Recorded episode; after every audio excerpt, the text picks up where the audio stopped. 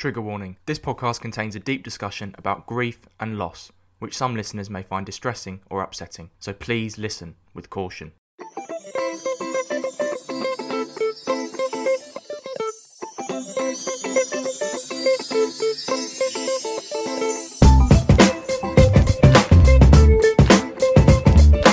Hi guys, and welcome back to another episode of the Just Checking In podcast. This podcast, as always, is brought to you by Event, a place where everyone, but especially men and boys, can open up about their mental health issues, break down stigmas and start conversations. I'm your host as always, Freddie Cocker. As you may know by now, each pod I check in with a special guest. We have a natter about all things mental health, as well as anything and everything else they are passionate about. If it helps that person with their mental health, we'll discuss it. I've had a lot of guests with inspirational journeys on this pod, but my special guest for this episode has taken one of, if not the biggest negative in her life, and has turned it into a positive. Her name is Lottie Swinyard. On May twenty-first, twenty fifteen, when Lottie was a university student at Cardiff University, she lost her dad to cancer. Despite this, she is now helping others and doing amazing work as a PhD cancer researcher at Barts Cancer Institute in London. Grief, finding your purpose, taking on new challenges and self-discovery are all on the menu. This is how our check-in went. Lottie, welcome to the Just Checking In pod, pal. I've wanted to do this pod for so long. I'm buzzing to finally get you on. First off, how are you? I'm good. Thank you for having me. I've been excited about this for a while as well. And for the listeners, we have known each other for, I'd say, four or five years, thanks to our very good friend Dan, friend of the pod, Just Checking In pod guest. I think the first time I ever met you was a your mum's house night at The Nest, maybe? That was the first night, yeah. That was uh, during the summer holidays, so I went to university with Dan, our lovely friend Dan. And uh, yeah, that was during the summer holidays, my first proper night out in London. You guys introduced me to the scene. It was a great night. It was a really, really great night. Oh, I remember your mum's house. That was that was some good times in that horrifically crowded club, The Nest. I've got such great memories from them. We have got a lot to get through on this pod, so shall we just get started? I want to start the pod, Lottie, by talking about the work you do as a cancer researcher first. Now, we're going to discuss the why a little bit later in the pod, but just tell me about how you began this journey and what it involves in your day-to-day life, really. Yeah, so I didn't actually always know I was going to get into cancer research. I was always interested in bodies and disease and, you know, human nature, all those kind of things. And I sort of stumbled into cancer research. So now I'm working on hereditary colorectal cancer. I work in the lab every day. I collect human samples, which people really kindly donate to research. And yeah, so basically trying to work out the whys of people developing cancer and how we can use that to better treatment in the future. And as you've gone on this journey, what have been some of the challenges you've encountered, both from a technical and an educational perspective, and also a mental health one? Has it been quite challenging in work-life balance or anything like that? Yeah, I think being in this field, it is really hard. Self-esteem and sort of imposter syndrome, those are the things that pop up really often in academia. And I think it's because of the fact that you're in a really high-pressured environment surrounded by brilliant people that you start to doubt, am I deserving of being here? So one of my big things I'm still working on is trying to convince myself I have work to be here, I do deserve to be here. Yeah, apart from that, everyone in academia is super supportive. I think it's a very much an internal thing that you need to work on yourself rather than it's other people imposing it on you. And just on that, what you said about imposter syndrome, Lottie, I'm sure loads of listeners who are listening to the pod have suffered with imposter syndrome. When it comes to your experience of it, was that purely from an academia perspective, or was it to do with your gender or perhaps, you know, sexism you faced, or was it just an educational perspective? Yeah, I think that's hard to distinguish, isn't it? Because all of our lived experiences are kind of a mixed match of everything that we've grown up with. At school, though, and at university, I was always very confident in myself. So I think it probably does stem from more being in a high-pressured academic environment. Because, yeah, at school, I never was too worried about exams, sort of sailed my way through. And I'd say it's later in life that I started hitting these mental barriers. And when it came to the art of academia itself, at what point in university did you think, nah, I want to continue in this educational field and do more good beyond my undergraduate degree? I think it was probably after university, actually. I really enjoyed my undergrad, but I didn't at that point have any idea about going into grad school. I think it came from actually working in a corporate environment and knowing that's not for me. I think sometimes you have to do the opposite of what you want to work out what you do want to do. So yeah, corporate pharmaceuticals was absolutely not for me at all. So after that, I decided to do my master's, and it was actually during my master's degree that I was stuck. I was absolutely in love with academia and research, and that's when I thought, I'm carrying on with this career for sure. And just from a mental health perspective, what things do you find that academia gives you when it comes to research or when it comes to doing your own work or your own projects? Yeah, it does give you confidence, of course, because when things go right, it's the best feeling in the world. It's so satisfying. And um, when things go wrong, you can go into a bit of a rut of thinking, why am I even doing this? I'm hitting brick walls all over the place. But yeah, just holding on to those little wins. Every little win counts. And on this journey, have there been any breakthroughs you've made from a personal perspective which have given you a self-esteem boost or made you feel like, yeah, I'm really making a difference here? Yeah, personally, I'm not great at public speaking, especially when it's in a crowded room. I get very nervous. So every time I give a speak is a win for me. Every time I come off a stage or whatever the environment is that I'm giving the talk in, I think, yes, I've done it again. I can do it. And just on that presenting point, I'm sure public speaking is something that loads of people struggle with. It's something that I started off as being really good at, and then I kind of stopped being good at, and then I kind of got back to being good at it again. What tips would you give to any of the listeners who might struggle with public speaking from your experience? Yeah, I completely agree with you that it's a roller coaster, isn't it? That sometimes you're talking in front of ten people and you get nervous, and then sometimes you're talking in front of one hundred and you're not.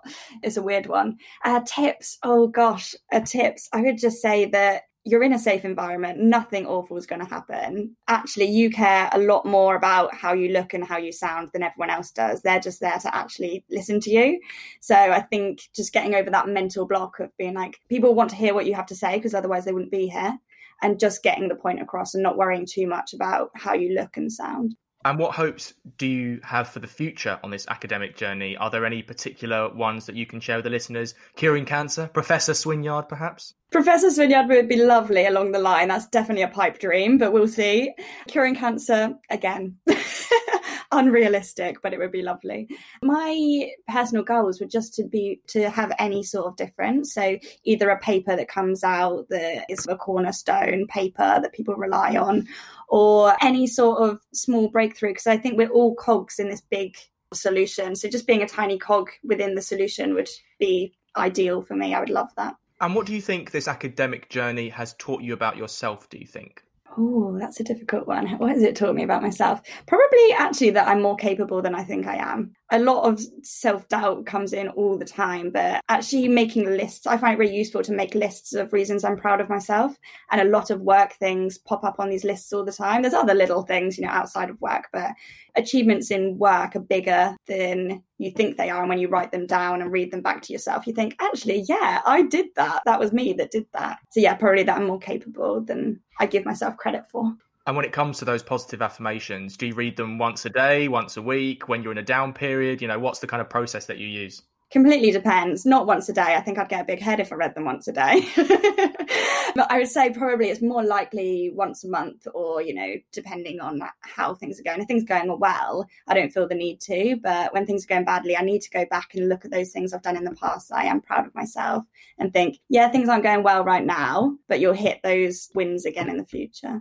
And as you've navigated this academic journey, have there been any tangible connections you've made with people, or you've met someone and you think, wow, I would never have met them if I hadn't started this, and I'm so proud of myself for doing it? Yeah, so one of my favourite connections I've made actually is a professor called Nabuya, who I met at a social function, uh, chatted to a little bit, and then maybe nine months later I sent her an email and said, I don't know if you remember me, we just had a quick chat, I've got a bit of time on my hands, I'd love to work with you. And I actually ended up going out to America for three months and living with her and working in her lab, and that was one of my favourite experiences I've had, to just kind of take that leap of faith and being like, I know I'm a small fish and you're a big fish, but could I please work with you? Paid off that time. And did that connecting ability take a while for you to get used to or develop, or was it something just innate in you and you just did it without thinking? It depends on the setting. In this setting, I was really relaxed. It was a social setting, and I'm quite a social person in general. I love chatting to people. So that one was quite an easy connection to make.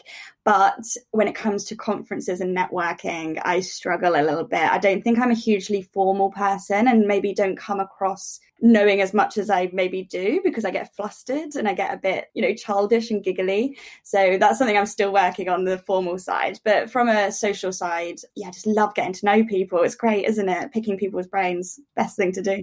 I think very few people ever get used to that formal side, to be honest. For anyone listening to this pod, Lottie, who might want to get into academia themselves, and especially women, I would say, what message or advice would you give them from your experience? Don't doubt yourself. You're just as good as the next candidate, if not better. And you need to show that for sure. Big yourself up. Every single experience is a big experience, even if you don't think it is. One week of work experience. Make the most of it. Say exactly what you did, what you learnt from it. And then and just send the emails. Just send everyone an email asking, can I be involved in this? Can I be involved in this? Just get involved as much as possible. And just finally, what has been your proudest achievement, do you think? Oh, that's such a hard one. It probably depends on what perspective we're coming from. I think a big one was getting a distinction in my master's. I was really proud of myself because, as I think we'll talk about, my undergrad journey was a little bit difficult, and I don't think I made the most of all of my undergrad experience because of that. So just completing my master's and getting a distinction in it was a big thing. And then I didn't go to my undergrad graduation, so then going to my master's graduation was a really sort of special experience for me. Let's talk about your own journey in a bit more detail now, Lots. Just talk me through your early life at the start, your hometown, maybe where you grew up, your teenage years. And whether looking back, were there any early mental health experiences you can pinpoint? You know, who's the Lottie we meet here? Yeah, so I grew up in a small town near Reading. I had a very standard middle class childhood on the very privileged side of things. That I grew up in a nuclear family. My mum, dad and sister went on holiday every year. It was a really nice childhood. And I think I reflect quite a lot on how privileged I was to have a lovely childhood. No sort of early, early mental health problems. I think, as a lot of girls will probably relate to, I think some mental health problems probably started creeping in within the teenage years. And I think those were to do with image and weight and those kind of things. Nothing too serious. I didn't have any eating disorders, but I very much was like obsessed with how I looked and how much I weighed and those kind of things. And did that ever become a very big problem for you? Or was it something that you took at the time as maybe something natural that every girl goes through? What was your mental process going into that period? Or were you not really self-aware of it? Yeah, I don't think I was self-aware of it at all. At the time, I don't think that I thought there was any problems. I consider myself a very average teenage girl. Looking back on it now, if I was to meet someone my age that was doing similar things, that is only eating one bowl of cereal a day and going to the gym constantly and, you know, counting calories and things like that. If I met a girl fourteen, fifteen that was doing that, I'd be seriously worried. But I think that's twenty twenty vision in hindsight. At the time, it wasn't so much of an issue. And I think I really do feel for girls nowadays that it must be so much worse with all the social media and stuff. If it was that behaviour before social media, I can't even imagine what it's like for teenagers now. It must be really, really hard going. I don't envy them at all. Secondary school and sixth form are definitely stressful and sometimes traumatic places for many people, Lottie. What were they like for you, both academically and I guess from a mental health perspective? And, and just tell me a bit about that period of your life. Yeah, academically, I was very lucky in a sort of nature versus nurture side of things that I did sail through the academia things, and I really thrived in that sort of environment. And me and my sister had a very different experience of that, that they're dyslexic and had their strive but struggled a little bit in certain areas, whereas I academically knew how to ace tests and do my homework and those kind of things. So that wasn't a problem. From a friend's point of view as well, I always had a very nice group of friends, a bit like your group of friends are very nice people. We're still in a really nice group now as well. Yeah, obviously the trauma came during sixth form when my dad was diagnosed with cancer. So I was seventeen at the time, and it just felt really bizarre that no one else I knew was going through anything similar. You know, some people had grandparents that passed away and things like that, but it did feel very lonely, and I didn't really know how to speak to anyone about it. And it felt a bit, from my point of view, attention seeking whenever I did speak about it, as if I was trying to make myself a victim in the situation, like, oh, well, my dad's got cancer sort of thing. So yeah, that was a, a strange experience that went on through the second year of my sixth form. So there was down periods and things and parties I didn't attend because dad was ill, and yeah, I changed things in the second year of sixth form. I guess from that perspective, just before we go on to university, what you talked about there were stigmas that everyone feels about mental health or have, have been said to them. Did you almost feel like you were projecting stigmas that were projected onto you, if that makes sense? So you were feeling like these stigmas were true and that you were attention seeking, and actually that couldn't have been further from the truth. Yeah, in hindsight, I can't remember anyone ever saying anything to me about you're making a big deal out of this or anything. I can't remember any comments like that. So I'm sure it was something that was completely in my own mind. But I'm an overthinker. I think about everything over and over again. So even if there was a little inkling that I started talking about dad being ill and someone left the conversation or something, I'd think, oh no, I ruined the conversation. I'm such a downer. And that would go on in my head for weeks, that I would think it was completely my fault when really that person probably just needed the toilet and walked off. But in your mind, it's such a massive deal. You get to university now and you moved to Cardiff where you studied neuroscience. At the time, obviously your dad was going through this period of real struggle with his cancer. Do you think you were ready for university? And did you feel like at the time that you maybe felt less ready because of the emotional trauma or struggle that you were going through at the time as well? Yeah, I was ready for university. I was really excited to go. And I think probably from a bit of a selfish point of view, it was a bit of an escapism from reality, that all of the hardships that were going on at home, I could go away to university and semi-pretend they don't exist. And then I'd go home in the holidays, face reality again, and, you know, hear about the scans and the treatment and have updates from that point of view. And then I could go back to university and be Lottie, happy-go-lucky, no problems sort of thing, which sounds really selfish, doesn't it? But you have to have your little breaks from trauma sometimes. And when you were kind of in that first few months of freshers and university, did you tell anyone about it? Obviously, it's a, it's a really big thing to talk to someone about, especially if you've only known them for like two weeks. Did you struggle with letting people into that side of you, if that makes sense? Yeah, I didn't speak to any of my peers about it. So I didn't talk to any friends or flatmates or anything like that about it. I think maybe later on I started saying that dad had cancer for whatever reason. If I needed to go home or something, I would just say this is the reason why. But my mum did persuade me, which I'm really grateful for, to tell my personal tutor. So my personal tutor basically knew from day one and knew it wasn't a great prognosis. So in my head, I always had this idea that it's a possibility that at some point during this three-year undergrad, something quite bad might happen. And so telling my personal tutor and always having that allowance of if I did need to go home without explanation, it was there. And just on that, when you did go home, were you even more conscious of creating really beautiful memories with your dad, knowing what you did and perhaps the prognosis that you did and overthinking it? Yeah, so dad was ill for four, four and a bit years. And over that time, we went on some really, really lovely holidays. Yeah, we were conscious of time for sure. Every Christmas was amazing. Yeah, some of the holidays we went on will last forever. The Christmas before he passed away, we went to Finland. And on Christmas Day, we saw the Northern Lights. And that, for me, was just, you know, one of those experiences that you couldn't even predict and you couldn't time it better. It was, yeah, amazing. Let's talk about the Vent article now that you wrote and that final year of university.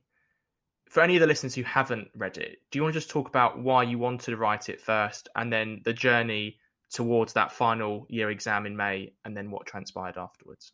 Yeah, it was a mixture of things, dealing with death and grief by yourself. Well, not by yourself. I had my family, but not talking to friends about it and being at university and away from your family is really difficult. And so I wanted to talk about that because I think it's something that I personally didn't have any resources and didn't have anyone else that had ever talked about it before. So there was nothing for me to go back and rely on and think, oh yeah, I'm going through the same thing, that like a bit of a sanity check. You went through that and I'm going through that. That's nice that we both went through the same thing as each other. Also, I wanted to talk about it because I've struggled with anxiety as well.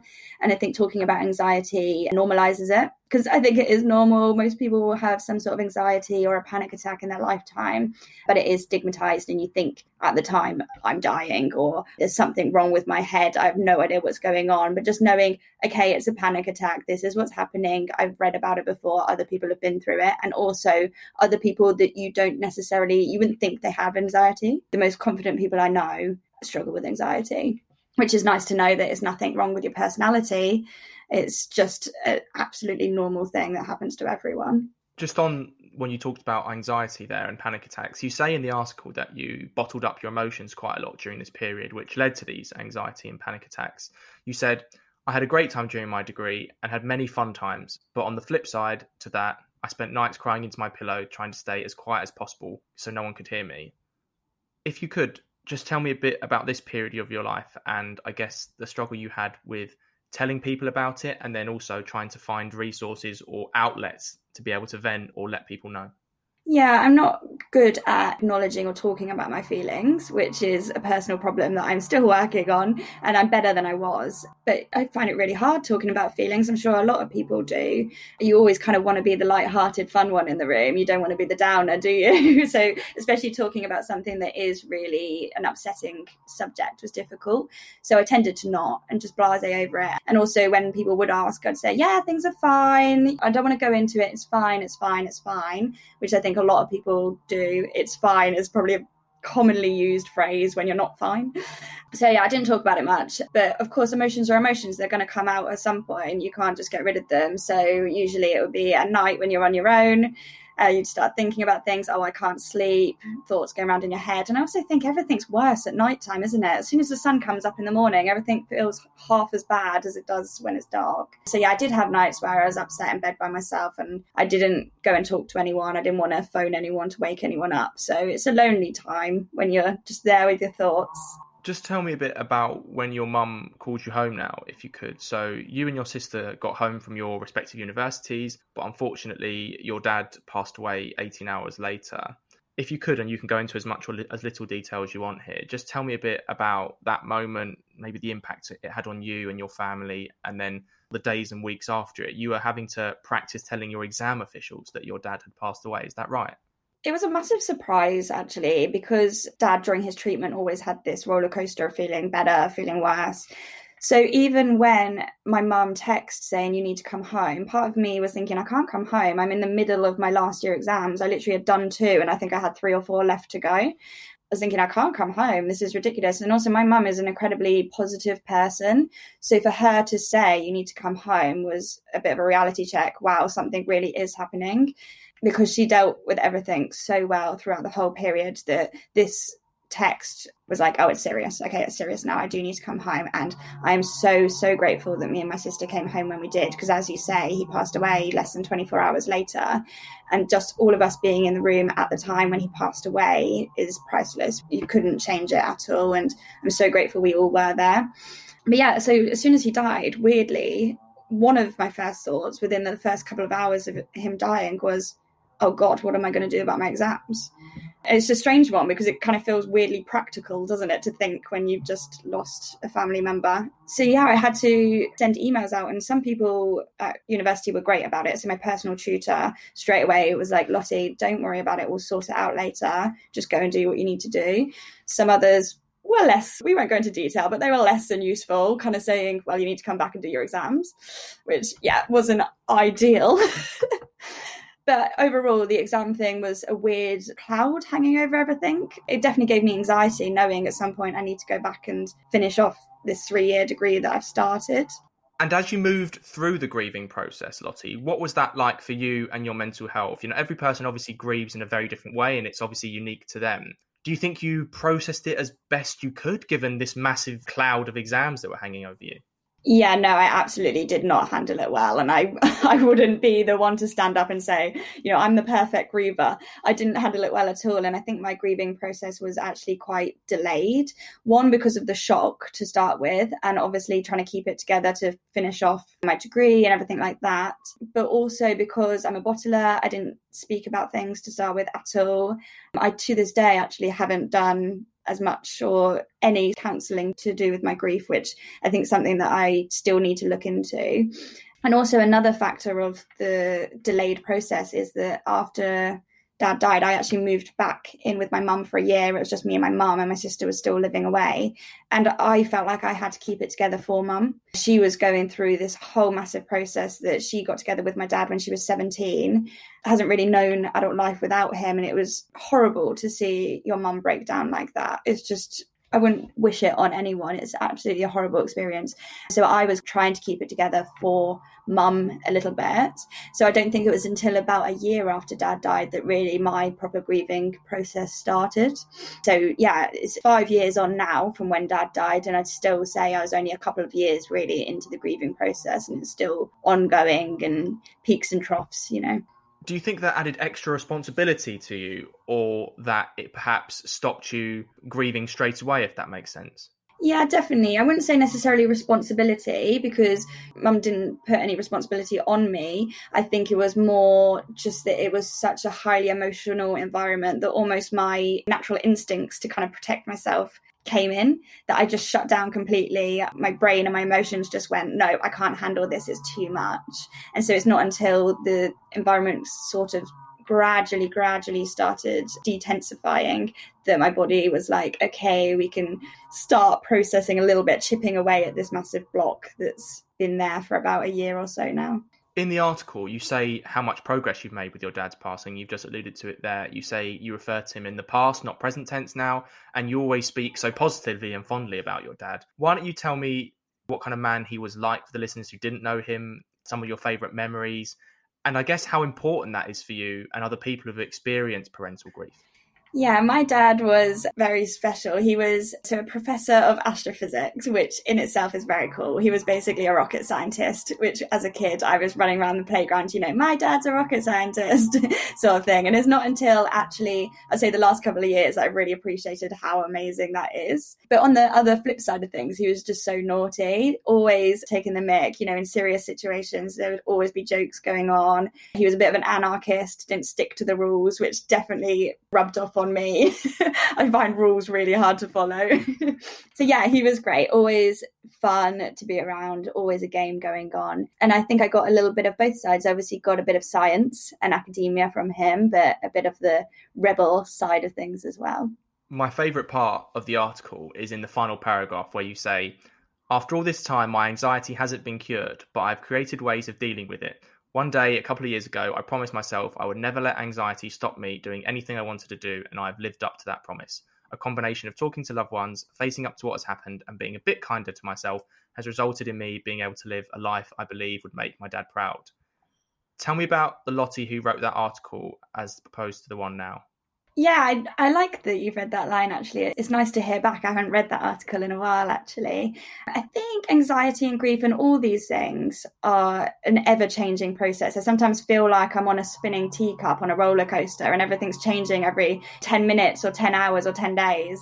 So how you feel one minute might not be the next, but the coping mechanisms absolutely help, and acknowledging the fact, yes, you have anxiety, yes, you've been through this traumatic experience, but you don't need to make it define your life. You can do the experiences you want to do and go ahead with them.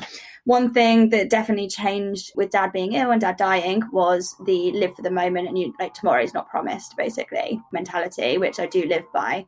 And I'm not going to sit here and say I do do everything. There is some things that I do struggle with and I find too hard to do. But one of the things like flying to America and living there by myself, I was petrified to do, absolutely petrified. I was in the airport, I was crying the whole way through the airport. I'm not a strong person, but just taking that leap of faith and doing it, and it paid off. And it was one of the best experiences I've ever had. And I think sometimes you just need to go for things and think it's not the worst thing that's ever going to happen in the world. If you don't like it, you can come back. Or if you don't like it, just stop doing it. But just go for it to start with.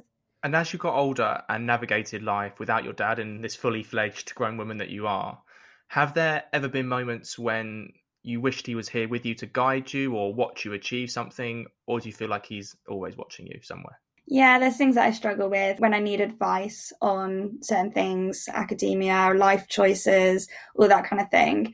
I actually get a little bit angry sometimes. I, I get a bit angry thinking, this isn't fair. Why is dad not here to answer these questions for me? And sort of damn the fates of life kind of thing. Why is it me that this has happened to? But also you, you have to count your blessings. Life would be nothing if you didn't count your blessings. So my blessings are that I did have an amazing dad in my life for twenty-one years, which is more than other people get. So yeah, I'm extremely grateful to even have him in my life and have those lasting impacts that the decisions I make now actually have been impacted by having him in my life at all. So yeah, it's it's a hard one not to be bitter about, but there are positives too of even having him at all. And as you move forward after your dad's passing, what has the relationship with your sister and your mum been like? I know you're always praising your mum on Instagram and stuff like that. Do you think it's made your bond stronger or taken on a whole new dimension maybe? Yeah, absolutely. We are so close. I couldn't have done any of this without my mum or sister, and both of them have handled everything incredibly. My mum especially, I mean, my sister's brilliant, but my mum has just become the most amazing independent person and definitely taking on that mentality I was on about of just do it. So she's been off on these big traveling trips by herself. She's taken on new work experiences, volunteering work. She actually now volunteers in the hospice that my dad died in.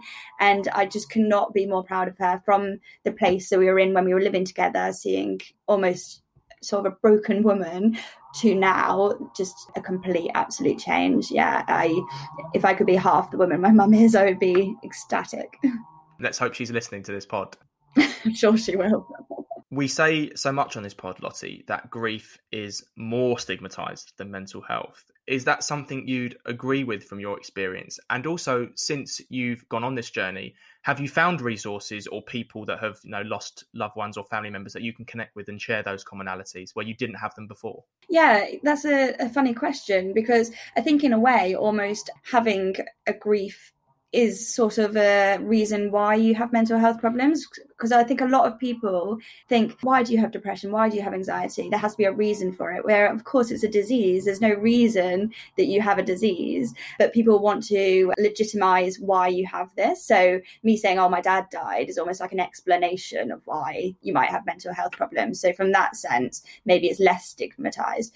But with grief as well, I think there's a certain time period where people think you should be over it. So in five years, people think, oh, that's quite a long period. Like, why are you still getting upset about this? Five years ago, get over it, mate.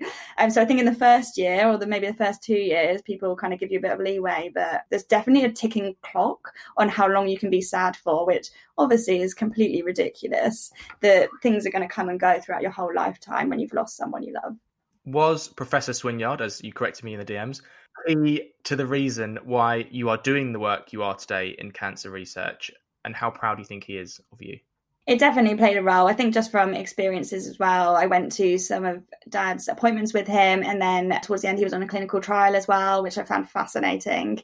I went along to the Royal Marsden with him, and he was talking to all of his doctors about it, and I was just enthralled. So him having cancer definitely played a role, but I think I probably would have been in some sort of medical research regardless, just because of who I am as a person and what I was interested in earlier life. I think that was the path I was going down, but it pushed me towards the cancer side of things, which I'm grateful for, because I wouldn't change my field or my job for the world. And if your dad was listening to this pod right now, Lottie, and I'm sure he is somewhere, what do you think you would say to him? Wow, I guess the obvious question would be, how am I doing? You know, give me a, a star rating out of ten. How am I doing? Just any advice. I just find that I the thing I miss the most is the advice. So there's so many things that I just doubt myself on. Decision making is not easy for me. And I think, is this the right decision? And sometimes you just need someone to like tap you on the back and be like, yeah, this is the right decision. Yeah, your gut's fine. Go for it. But sometimes just not having that verbal reassurance that the decision you're making is right is difficult. So I think I just want him to say, you're doing fine, mate. Keep going. It's all good. It's all good. That would be something that would be lovely to hear. And if there's anyone listening to this pod, Lots, who might have experienced grief or is living through it right now, what message or advice would you give them from your experience?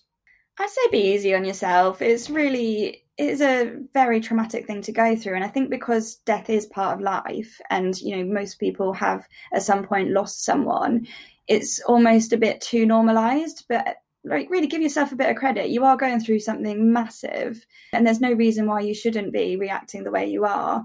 So yeah, give yourself time, give yourself a bit of space, and also just actually programming time into your timetable to think about it, I think is really important, because I sometimes when I'm busy, I'll go weeks without even thinking about Dad and losing Dad.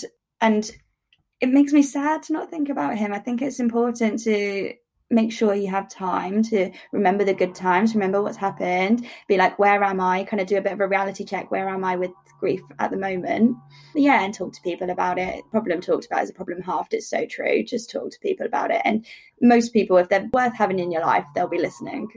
And are there any resources, websites, books, for example, on grief that you found really useful to you or that you can share with the listeners? I just read one from Simon Thomas, the former Blue Peter presenter, about him losing his wife to cancer. So that was a really good book, and it really opened my eyes to a lot of things about grief, even though I've gone through grief myself. Things that you said about the time limit thing, he was really talked about that a lot.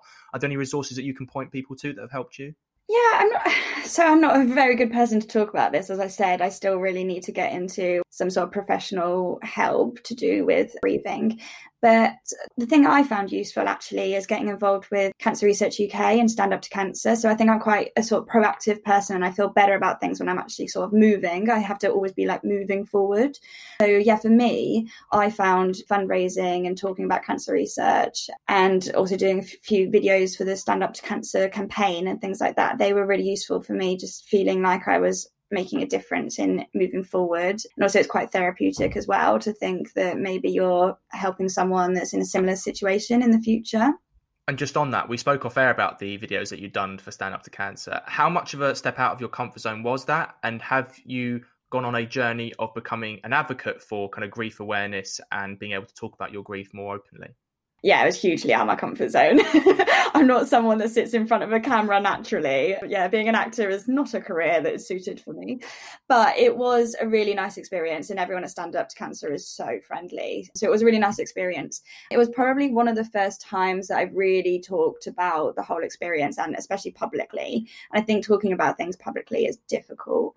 You're really opening yourself up for scrutinising, and then listening back to yourself talking about something that's so personal as well is a whole nother ball game. So yeah, it was definitely out of my comfort zone, but it's also one of the proudest things I've done, and I'm so so glad I did do it. And you know, having the nice feedback from people saying, I didn't know this is how you felt at the time, I've been through something similar. I've got some very close friends that have lost parents as well, so just them saying to me like, yeah, I felt exactly the same, that's exactly what I went through. And sometimes you just need to hear that from my point of view and from other people's point of view, that this is exactly how I felt. And it almost like halves the problem knowing someone else feels the same way as you. And just finally, Lottie, after university, you decided to move to London, where you study and work now. You're in my family's old ends of Bethnal Green. How big a positive has this been for you? As you've said, you haven't found it a challenge at all moving to a different city. Yeah, East London, massive. Love it. I've loved moving to London. There's some times where I feel a little bit, especially when I go into central London, I feel the different parts of London are very different. And sometimes when I go into central London, I can feel a little bit overwhelmed, like, oh, this is such a big city and I'm such a little tiny dot in this massive city. But yeah, no, I've loved moving to London. I think particularly because I'm quite into writing poetry and that kind of thing. You find people that are similar to you in big cities, which I've really loved. And I love the maybe not at the moment, of course, during the pandemic, but usually in normal life. And you can go online and find any sort of event that's suited to you, or even try something new. You know, I tried sort of like, oh, I can't remember what it's called, like chanting, meditating, like with a drum. That was really cool. You know, I'm not going to go every week, but it was really cool experience. And I feel like you just, there's so much more out there in big cities, and you find the people that are your group, you know. So, and especially having my work environment, some of my work friends and now some of my best friends as well that I wouldn't have met beforehand. And you meet people with so many different perspectives that open your mind, and I've really really enjoyed just having my mind opened. And as you've kind of lived here for a number of years now, have you developed a kind of peer support group or a group of friends in London that you can have those conversations about your mental health if you want to? Yeah, absolutely. I think to start with, it's not something that I would talk about with people. But as the years have gone on, you're completely right that you find people that you mesh with and that you can open up with, and it's a lot easier too. So yeah, I definitely have a lovely support group. I think there's still things that you always have to deal with by yourself. You can't always rely on other people to be your support group. So there's still certain things about anxiety and different things like that that I'm dealing with on my own, in my own time. But that's not to say that you can't tell people about your progress and how you're getting on, which is actually a really nice thing. And for them to hold you accountable, like, are you looking after yourself this week? Have you drunk too much this weekend? You know, that kind of thing. Our final topic of conversation lots, and it's one I try and have with all my special guests, which is a general natter about our mental health. So firstly, and you can include circumstances or exclude them, how would you say your mental health is at the moment, pal? Can I just say, Fred, I love that you do this podcast. I think it's brilliant, and I think it's something that everyone should talk about way more. So thank you for having this platform. How's my mental health at the moment? It's better than it was. You know what? In the middle of lockdown, in hindsight, I look back and actually I was in a massive rut. My motivation completely non-existent. The sort of why you get out of bed in the morning just wasn't there. My days were getting later and later, and I think at the time I didn't acknowledge it, but looking back now, it definitely was a massive slump. But yeah, I'm feeling better now. And I think the reason for that is that actually I'm going back in to do half days in the lab. And that is something that I love doing. It gives me a bit of structure to my day. And I come back home. I do the morning shift. So I come back at lunchtime and I'm raring to go in the afternoon. And I'm not a morning person at all, but it's definitely lovely having some, some structure and some routine to your day. So yeah, it's better now than it was. Still an ongoing process. And if you felt comfortable saying, what mental health issues or conditions do you live with, if any?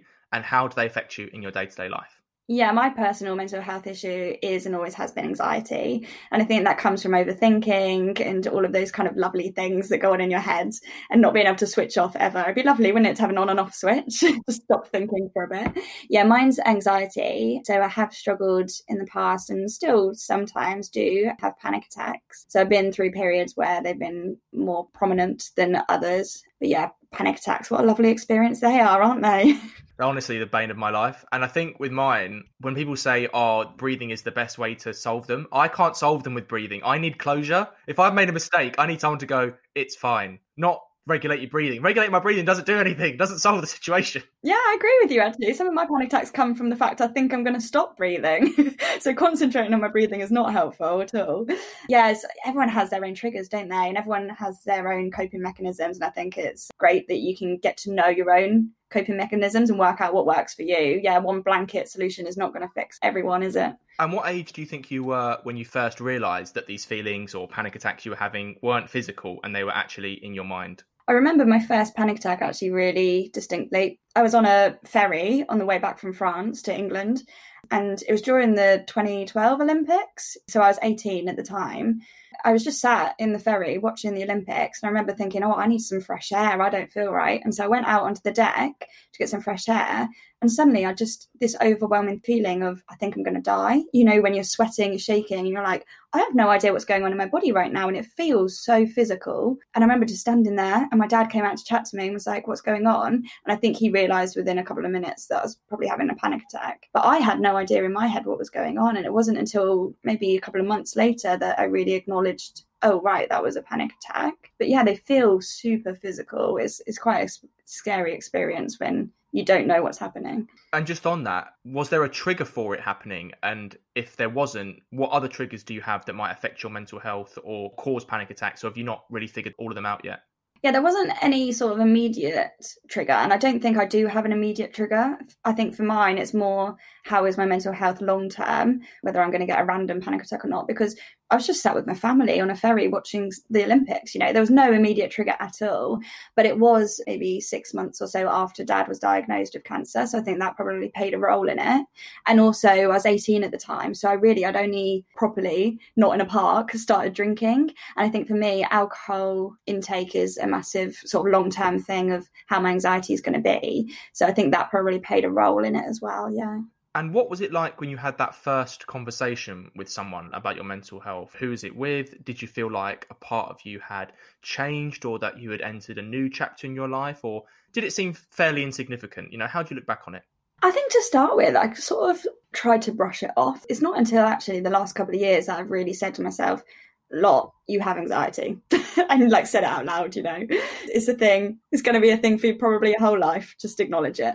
So yeah, for the first couple of years, I think I just brushed it off as in like, oh, this won't happen to me. I don't have anything wrong. It's a one-time thing. Or, you know, if I try hard enough, I can just stop it. It's my head.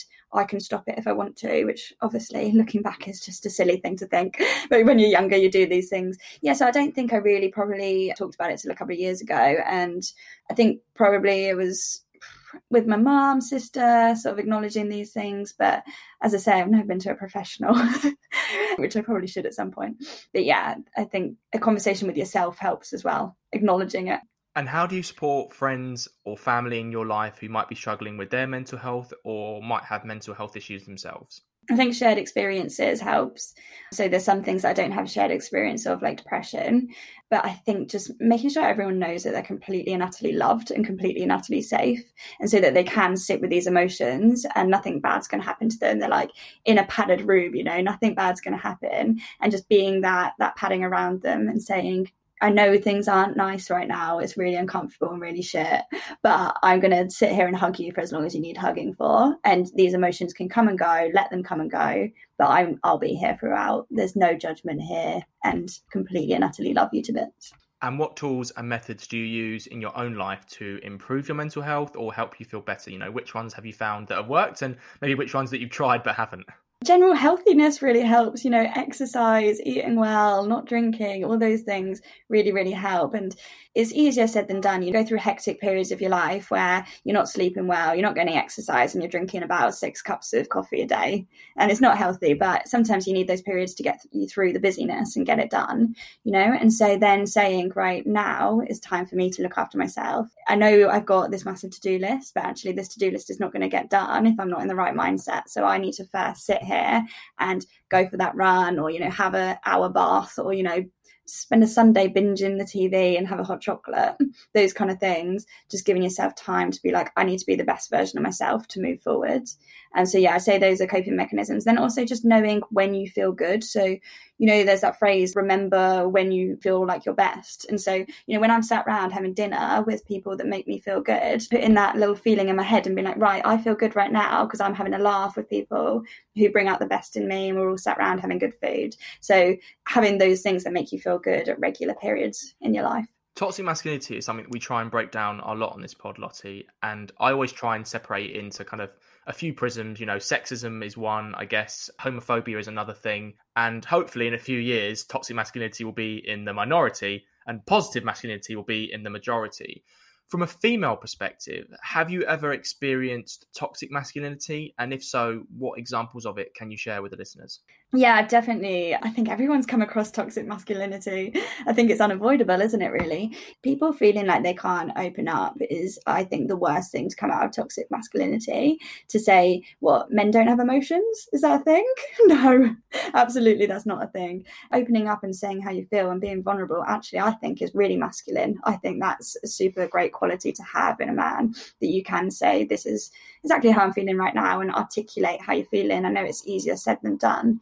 But yeah, toxic masculinity is part of life, and I don't think it's really helped by the current leaders of the world. There's a, there's a lot of toxic masculinity in uh, places of power right now, which kind of doesn't lead by example. When I was going through what I was going through, Lottie, with my mental health, I subconsciously or consciously would open up more to girls than I would to boys because of the fear I had over being bantered or taking the piss out or for showing emotion. When you were growing up, and I guess in university or adult life as well, have boys ever come to you and talked about their emotions or shared that fear of being scared of talking about it with other boys? And also, have you seen that attitude start to change now with boys that you know, where they are talking about it with their guy mates? Yeah, I think I'm really lucky that I do have a lot of emotional guy friends, and I do have some very close friends that are really good at talking about their emotions. And I think if anything, they can teach me something, because I'm not great at talking about my emotions, and some of my guy friends are actually better at it than me. So I don't think it's something that's natural. It's definitely something that's learned because of society, you know. And I definitely think that attitudes are changing in these years. And I think a lot of that comes from, I love it when I watch a T V programme and people open up. But yeah, movies and things, I think, play a massive role. Having vulnerable male characters in movies, I think, is absolutely fantastic.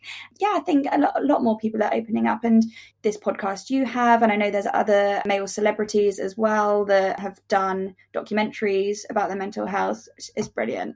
And just finally, Lottie, what more do you think we have to do to ensure people from all backgrounds feel comfortable and safe in opening up about their mental health issues or their mental health if they want to? I think it's about being in an absolutely no judgment zone. I think anything you say has to be without any judgment, without any stigma attached to it, so that people do feel like, yes, I can say this.